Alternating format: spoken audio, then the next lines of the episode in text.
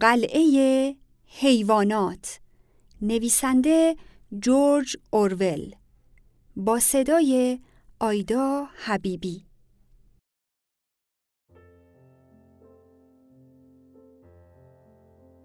فصل نهم. سوم شکافته باکسر مدتها تحت معالجه بود. ساختمان مجدد آسیاب بادی از فردای روزی که جشن پیروزی تمام شد شروع شده بود. باکسر حاضر نشد حتی یک روز کار را تعطیل کند و نمیگذاشت کسی متوجه درد و رنجش شود ولی شبها به طور خصوصی به کلوور اعتراف می کرد که سمش او را زیاد ناراحت می کند. کلوور از علفهای مختلف مرهم درست می کرد و روی سم او می گذاشت. او و بنجامین دو نفری به باکسر اصرار می کردند که کمتر کار کند. کلوور می گفت ریه اسب که برای ابد سلامت نمی ماند. ولی باکسر گوشش به این حرفها بدهکار نبود و تنها آرزویش این بود که قبل از بازنشسته شدن آسیاب بادی را ساخته و پرداخته ببیند. در ابتدا وقتی قوانین قلعه حیوانات تدوین شد، سن بازنشستگی اسبها و خوکها دوازده، گاوها چارده، سگها نه، گوسفندها هفت، مرغها و گازها پنج سالگی تعیین شد. جیره کافی هم برای بازنشسته ها در نظر گرفته شد. در این فاصله هیچ حیوانی بازنشسته نشده بود ولی اخیراً درباره آن مسئله زیاد صحبت می شد. حالا که مزرعه پشت باغ میوه به کشت جو اختصاص یافته بود، می گفتند که گوشه ای از چراگاه بزرگ به منظور چرای حیوانات بازنشسته مجزا و محصور خواهد شد و می گفتند که جیره هر اسب روزی دو کیلو جو و در زمستان 6 کیلو یونجه با یک هویج و در صورت امکان یک سیب در تعطیلات عمومی خواهد بود. دوازدهمین سال تولد باکسر مصادف با اواخر تابستان سال آینده بود. در خلال این مدت زندگی سخت بود. زمستان به سردی سال گذشته و آزوقه حتی از آن سال هم کمتر بود. جیره حیوانات به استثنای جیره خوکها و سگها تقلیل پیدا کرد و اسکویلر توضیح داد که تصاوی مطلق در امر جیره بندی خلاف اصول حیوانگری است. به هر حال با آنکه ظواهر امر حکایت از کمبود آزوقه می کرد، برای اسکویلر مشکل نبود که به حیوانات ثابت کند در واقع کمبودی نیست و مقتضیات ایجاب کرده است که در میزان جیره تعدیلی به عمل آید اما با مقایسه با زمان جونز همه چیز ترقی کرده بود اسکویلر همیشه کلمه تعدیل را به کار می برد نه تقلیل اسکویلر به سرعت اعدادی پشت سر هم می خاند تا به حیوانات نشان دهد حالا از زمان جونز جوی بیشتر، یونجه فراوانتر و شلغم زیادتری دارند. ساعت کمتری کار می کنند و آب آشامیدنیشان گواراتر است. عمرشان طولانی و بهداشت نوزادان بهتر شده است. در طویله کاه بیشتر دارند و مگس کمتر آزار می دهد. حیوانات تمام این مطالب را باور می کردند. در واقع خاطره دوره جونز تقریبا محو شده بود. نمی‌دانستند که زندگی امروزشان سخت و خالی است. اغلب وقتها گرسنه اند، سردشان است و معمولا جز هنگام خواب کار می کنند. ولی بیشک روزهای قدیم از امروز هم بدتر بوده است. از این طرز فکر خوشنود بودند. به علاوه آن روزها آنها برده بودند و امروز آزادند و خود این مسئله بزرگترین برتری زندگی امروز نسبت به گذشته بود و نکته بود که اسکویلر هیچگاه از اشاره بدان قفلت نمی کرد. در این روزها دهانهای بیشتری برای خوردن باز بود. در پاییز چهار ماده خوک تقریبا همه در یک وقت و در مجموع سی و یک طوله آوردند که همه سیاه و سفید بودند و چون ناپل اون تنها خوک نر مزرعه بود اصل و نسب آنها را می‌شد حد زد اعلام کردند که پس از خرید آجر و تیر مدرسه ای در باغ ساخته خواهد شد تا آن موقع بچه خوک ها در آشپزخانه و توسط شخص ناپل اون تعلیم می گرفتند. در باغ ورزش می کردند و از بازی با طوله سایر حیوانات من شده بودند. در همین ایام مرسوم شده بود که هرگاه حیوانی سر راه خوکی قرار می گرفت کنار می ایستاد تا خوک بگذرد. به علاوه مرسوم شده بود که خوکها در هر درجه به عنوان امتیاز روزهای یک شنبه ربان سبزی به دمشان ببندند. مزرعه تا حدی سال پرموفقیتی را گذرانده بود اما هنوز کم پولی بود. آجر و ماسه و گچ برای مدرسه باید خریداری می‌شد. به علاوه لازم بود برای خرید آلات آسیاب بادی باز پول پسنداز شود. بعد نفت و شمع ساختمان، شکر فقط برای ناپل اون و چیزهای دیگر از قبیل میخ و نخ و زغال و سیم و خورده آهن و بیسکویت سگ هم باید تهیه می‌شد. یونجه و قسمتی از محصول سیب زمینی فروخته شد و قرارداد فروش تخم مرغ به 600 تخم مرغ در هفته افزایش یافت. طوری که در آن سال به اندازه کافی جوجه تولد نشد و تعداد مرغها ثابت ماند. جیره ها که در ماه دسامبر تقلیل پیدا کرده بود در فوریه هم کم شد. روشن کردن چراغ به منظور صرف جویی در نفت قدغن شد. اما خوک ها به نظر مرفه می آمدند. در واقع همه در حال فربه شدن بودند. یک شنبه بعد اعلام شد که از این تاریخ محصول جو مختص خوک هاست. در مزرعه پشت باغ میوه هم جو کشت شده بود. خیلی زود این خبر هم نشت کرد که هر خوکی روزانه نیم لیتر جیره آب جو دارد و چهار لیتر هم مختص شخص ناپل اون است که در قده چینی به حضورش می‌برند. مشقاتی که حیوانات تحمل می کردند با جلال بیشتر زندگی امروزشان تعدیل می شد. این روزها سرود و آواز و نطق و خطابه و تظاهرات و رژه بیشتر بود. ناپل اون امر کرده بود حیوانات هفته یک بار تظاهرات داوطلبانه بکنند برای اینکه پیروزی و فتوحات را جشن بگیرد. حیوانات سر وقت معین کار را تعطیل می کردند و دور محوته سربازوار به راه می افتادند. خوک ها در جلو و بعد به ترتیب اسبها، گاوها، گوسفندها و پرنده ها حرکت می کردند. سگها در دو طرف صف بودند و پیشا پیش همه جوجه خروس ناپل اون بود. باکسر و کلوور پرچم سبزی را که رویش نقش سوم و شاخ و شعار زنده باد رفیق ناپل اون رسم بود حمل می کردند. بعد اشعاری که در متح ناپل اون سروده شده بود قرائت می شد و بعد اسکویلر راجع به آخرین پیشرفتها و ازدیاد محصول سخنرانی می کرد و بر حسب موقعیت گلوله ای هم شلیک می شد. گوسفندها به تظاهرات داوطلبانه علاقه زیادی داشتند و اگر معدودی از حیوانات وقتی که خوکها و سگها در حول و حش نبودند لب به شکایت میگشودند که این کار موجب اطلاف وقت و مستلزم ایستادن در هوای سرد است گوسفندها مطمئنا آنها را با بعبع پرصدای چهار پا خوب دو پا بعد ساکت می کردند.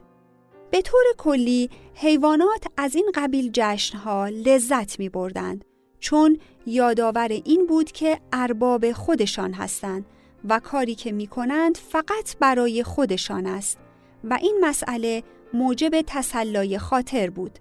به هر حال با آوازها و تظاهرات و آمار اسکویلر و شلیک گلوله و قوقولی قوقوی جوجه خروس و احتزاز پرچم لاعقل برای مدت کوتاهی فراموش می کردند شکمشان خالی است. در ماه آوریل در قلعه حیوانات اعلام جمهوریت شد و لازم شد رئیس جمهوری انتخاب شود. جز ناپل اون نامزدی برای این کار نبود و او به اتفاق آرا انتخاب گردید. در همان روز انتخابات شایع شد که اسناد جدیدی درباره همکاری های اسنوبال با جونز به دست آمده است و تازه معلوم شده که اسنوبال فقط قصد نداشته است که جنگ گاودانی را با شکست مواجه سازد بلکه اسنوبال در طرف جونز می جنگیده است در حقیقت او به عنوان سرکرده قوای آدمها با شعار زندهباد بشریت وارد جنگ گاودانی شد و زخمی که هنوز معدودی به خاطر داشتند که بر پشتش وارد آمد جای دندانهای ناپل اون بوده است. در عواست تابستان موزیز زاغ اهلی پس از چندین سال باز در قلعه حیوانات پیدا شد. هیچ تغییری نکرده بود. باز کار نمی کرد و هنوز با همان آهنگ از سرزمین شیر و اصل صحبت می کرد. بر تنه درختی می نشست، بالهای سیاهش را بر هم می زد و با هر کس که میدان می‌داد حرف می‌زد. با منقار بزرگش به آسمان اشاره می کرد و با شکوه و خودنمایی می گفت رفقا آن بالا آن بالا درست پشت آن ابر سیاه سرزمین شیر و اصل است همان سرزمینی که ما حیوانات بدبخت در آن برای همیشه از رنج کار آسوده می شویم. حتی مدعی بود که در یکی از پروازهای دور و درازش آنجا را دیده است. مزارع جاودانی شبدر و پرچینهایی که روی آنها قند و کلوچه می روید. خیلی از حیوانات گفته های او را باور می کردند و منطقشان این بود که زندگی اکنون پرمشقت است. انصاف در این است که دنیای بهتری در جای دیگری وجود داشته باشد. مطلبی که درکش مشکل بود. رویه خوک در مقابل موزیز این بود که گفته های او را درباره سرزمین شیر و اصل با طرز اهانتآمیزی تکذیب می کردند. در عین حال به او اجازه داده بودند بی آنکه کاری انجام دهد در مزرعه بماند. باکسر پس از آنکه سمش خوب شد از پیش هم بیشتر کار می کرد. آن سال در واقع همه حیوانات بردوار کار کردند. غیر از کار عادی مزرعه و تجدید بنای ساختمان آسیاب بادی، کار ساختمان مدرسه بچه خوک ها هم از اول ماه مارس شروع شده بود. گاهی ساعات طولانی کار با غذای غیر کافی قابل تحمل نبود. اما در کار باکسر هرگز قصوری دست نمی‌داد. در آنچه می گفت یا می کرد هیچ نشانه ای از تحلیل قوایش نبود. پوستش درخشندگی سابق را نداشت و کپلهایش چین و چروک برداشته بود. دیگران می گفتند با سبزه های بهاری حالش خوب خواهد شد. اما بهار رسید و باکسر چاق نشد.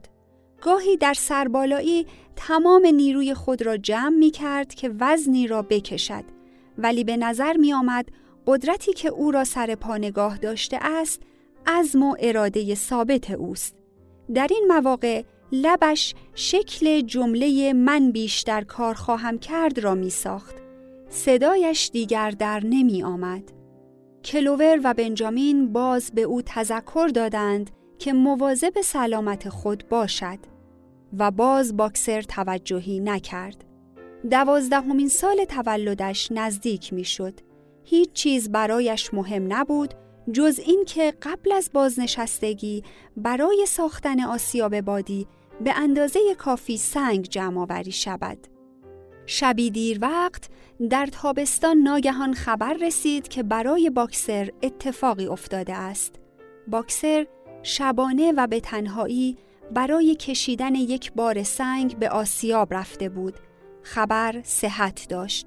دو کبوتر با عجله خبر آوردند که باکسر بر پهلو افتاده و قادر به بلند شدن نیست. در حدود نیمی از حیوانات به سمت تپه آسیاب هجوم بردند. باکسر روی زمین افتاده بود. گردنش بین دو مالبند عرابه طوری به سمت خارج کشیده شده بود که حتی قادر به بلند کردن سرش نبود. چشمانش بیفروغ و پهلوهایش از عرق خیس بود. رشته باریک خون از دهانش جاری بود. کلوور در کنارش زانو زد و پرسید باکسر چطوری؟ باکسر با صدای ضعیفش گفت ریه ام ناراحت است ولی مهم نیست. فکر می کنم کار آسیاب بادی بدون من هم تمام می شود. سنگ به اندازه کافی جمع شده است. به هر حال من فقط یک ماه دیگر کار می کردم. اگر راستش را بخواهی مدتها بود در فکر بازنشستگیم بودم. فکر می کردم چون بنجامین هم پیر شده است او را هم با من بازنشسته می کنند و هم صحبت من می شود. کلوور گفت باید خیلی زود به دادش رسید. یکی به تاخت برود و اسکویلر را خبر کند. برای دادن خبر به اسکویلر همه دوان دوان رفتند. فقط کلوور ماند و بنجامین که کنار باکسر نشست بی آنکه کلمه ای بگوید با دم بلندش مگسها را از دوروبر او دور می کرد. پس از پانزده دقیقه اسکویلر با ظاهری نگران و پر از همدردی رسید و گفت رفیق ناپلئون از حادثه ناگواری که برای یکی از وفادارترین خدمتگزاران قلعه پیش آمده با تأثیر فراوان مطلع شد و دارد ترتیبی می دهد که او را برای معالجه به مریضخانه ویلینگدون ببرند. این خبر حیوانات را کمی مشوش ساخت. جز مالی و اسنوبال هیچ حیوانی قلعه را ترک نکرده بود و حیوانات نمی‌خواستند که رفیق بیمارشان به دست بشر بیفتد.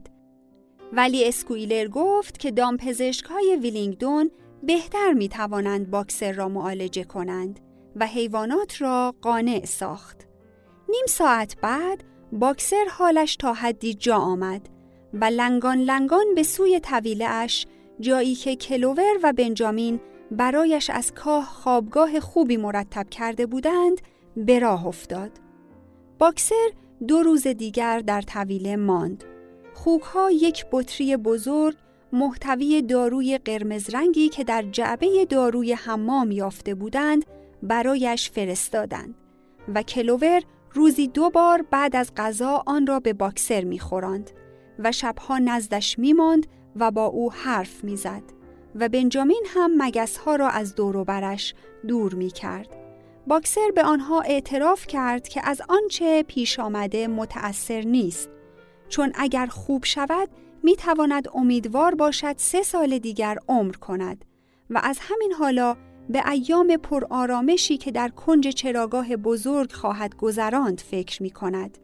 این اولین باری بود که باکسر فراغت فکر کردن پیدا می کرد و می گفت مصمم است که بقیه دوران حیاتش را صرف فرا گرفتن بقیه 22 حرف الفبا کند. بنجامین و کلوور فقط ساعت پس از کار می توانستند پیش باکسر بمانند و عواست روز بود که بارکش برای بردن او آمد. در آن ساعت همه حیوانات تحت نظارت خوکی مشغول وجین علف از میان شلغم ها بودند. همه از دیدن بنجامین که ارعر کنان چهار نل از سمت قلعه می آمد غرق در حیرت شدند. این اولین باری بود که بنجامین به هیجان آمده بود و به طور قطع اولین دفعه بود که کسی او را در حال چهار نعل می‌دید. داد زد عجله کنید عجله کنید دارند باکسر را می‌برند. حیوانات بی آنکه منتظر اشاره خوک شوند او را رها کردند و با سرعت به سمت ساختمان دویدند. آنجا در حیات طویله بارکش بزرگ دو اسبی که اطرافش چیزهایی نوشته بود ایستاده بود و مردی با قیافه شیطانی که کلاه رنگی کوتاهی بر سر داشت جای راننده نشسته بود و جای باکسر در طویله خالی بود. حیوانات دور بارکش حلقه زدند و دست جمعی گفتند خدا حافظ خدا حافظ باکسر بنجامین در حالی که سم بر زمین میکوفت و جفتک میانداخت فریاد کشید احمقها احمقها نمی بینید اطراف بارکش چه نوشته شده؟ این هیجان حیوانات را به تأمل واداشت. سکوت حکم فرما شد. موریل شروع کرد به هجی کردن کلمات. اما بنجامین او را پس زد و چنین خواند.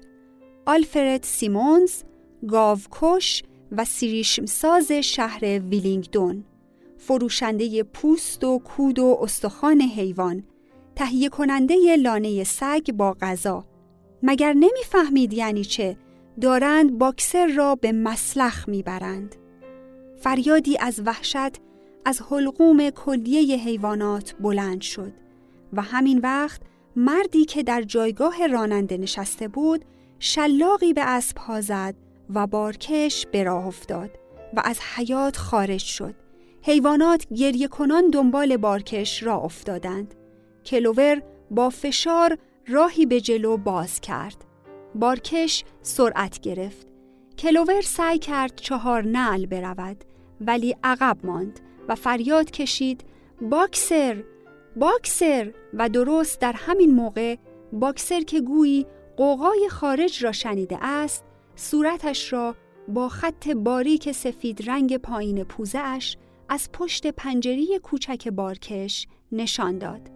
کلوور با صدای وحشتناکی زجه کشید باکسر بیا بیرون زود بیا بیرون می‌خواهند تو را بکشند همه حیوانات تکرار کردند بیا بیرون باکسر بیا بیرون اما بارکش سرعت گرفته بود و داشت دور می‌شد و مسلم نبود که باکسر گفته کلوور را فهمیده باشد اما لحظه بعد صورت باکسر از پشت پنجره رد شد و صدای کوبیدن سم او از داخل بارکش به گوش رسید. تلاش می کرد با لگد راهی برای خروج پیدا کند. در گذشته چند لگد باکسر بارکش را چون قوطی کبریت خورد می کرد. اما افسوس که دیگر قوایش تحلیل رفته بود. پس از چند لحظه صدای کوبیدن سم خفیف و بالاخره خاموش شد. حیوانات در کمال نومیدی به اسبهای بارکش التماس کنان گفتند رفقا رفقا برادر خود را به پای مرگ نبرید اما آنها نادانتر از آن بودند که حقیقت قضیه را درک کنند فقط گوشهایشان را عقب خواباندند و تندتر رفتند چهره باکسر دیگر پشت پنجره ظاهر نشد. دیر به فکر افتادند که دروازه پنج کلونی را ببندند. بارکش از میان دروازه گذشت و به سرعت در جاده ناپدید شد. باکسر را دیگر هرگز ندیدند. سه روز بعد اعلام شد با آنکه هرچه امکان داشت برای معالجه باکسر کوشش شد، باکسر در مریضخانه ویلینگدون مرد. خبر را اسکویلر اعلام کرد و گفت شخصا در آخرین ساعات حیات باکسر بر بالینش حضور داشته است. اسکویلر یک پا را بلند کرد و اشک چشمانش را خوش کرد و گفت تأثیرانگیزترین منظره ای بود که در عمرم دیدم. من تا دم واپسین کنارش بودم. باکسر در آخرین لحظات زندگی با صدای ضعیفی که مشکل شنیده می‌شد در گوشم گفت که تنها غمش این است که قبل از اتمام آسیاب بادی جان می دهد. و اسکویلر اضافه کرد آخرین جملاتش رفقا به پیش به نام انقلاب به پیش زنده باد فلسفه حیوانات زنده باد رفیق ناپل اون و حق همیشه با ناپل اون است بود در اینجا یک مرتبه رفتار اسکویلر تغییر کرد. پس از درنگ مختصری و قبل از آن که به گفتارش ادامه دهد، چشمان ریزش را با نگاه مشکوک با سرعت به اطراف چرخاند و گفت: به او گزارش شده که موقع عزیمت باکسر شایعه احمقانه و زننده‌ای در میان بوده است.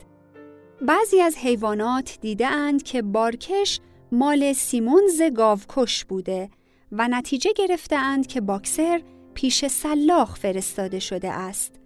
باور کردنی نیست که حیوانی تا این پایه بیشعور باشد.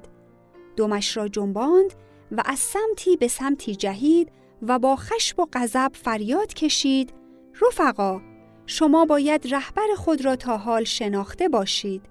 توضیح مطلب بسیار ساده است. اداره دامپزشکی بارکشی را که قبلا متعلق به سلاخی بوده خریده و هنوز نوشته های روی آن را پاک نکرده است و همین امر سبب توهمی شده است. خیال حیوانات از شنیدن این خبر تسکین یافت. و وقتی اسکویلر جزئیات وضع باکسر را ترسیم کرد و از توجهاتی که به او شده بود و داروهای گران قیمتی که ناپل اون بدون کوچکترین درنگ از کیسه پرفتوت خود خریده بود صحبت کرد باقی مانده تردید حیوانات نیز از بین رفت. غمی که از مرگ رفیق بر دل داشتند با این فکر که لاعقل هنگام مرگ خوشحال بوده است تعدیل یافت ناپل اون در جلسه یک شنبه بعد شخصا حضور یافت و خطابه کوتاهی به افتخار باکسر ایراد کرد و گفت برگرداندن جنازه او امکان نداشت ولی دستور داده است که حلقه بزرگ گلی از درختهای باغ تهیه کنند و بر مزار باکسر بگذارند. گفت که پس از چند روز خوک ها قصد دارند زیافتی به یاد بود و افتخار باکسر برپا سازند. ناپل اون نطقش را با یادآوری دو شعار مورد علاقه باکسر من بیشتر کار خواهم کرد و همیشه حق با رفیق ناپل اون است خاتمه داد و گفت بجاست که هر حیوانی این دو شعار را آویزه گوش خود کند. روز زیافت ماشین باری بقالی ویلینگدون به مزرعه آمد و جعبه چوبی بزرگی تحویل داد. آن شب از ساختمان صدای آواز بلند بود و بعد سر و صدایی که شبیه صدای زد و خورد بود و در حدود ساعت یازده صدای جیرینگ جیرینگ شکستن شیشه و لیوان آمد. تا ظهر فردای آن شب در قلعه جنب و جوشی نبود. خبر درس کرده بود که خوکها از محل نامعلومی برای خرید یک صندوق دیگر مشروبات الکلی پول به دست آورده اند.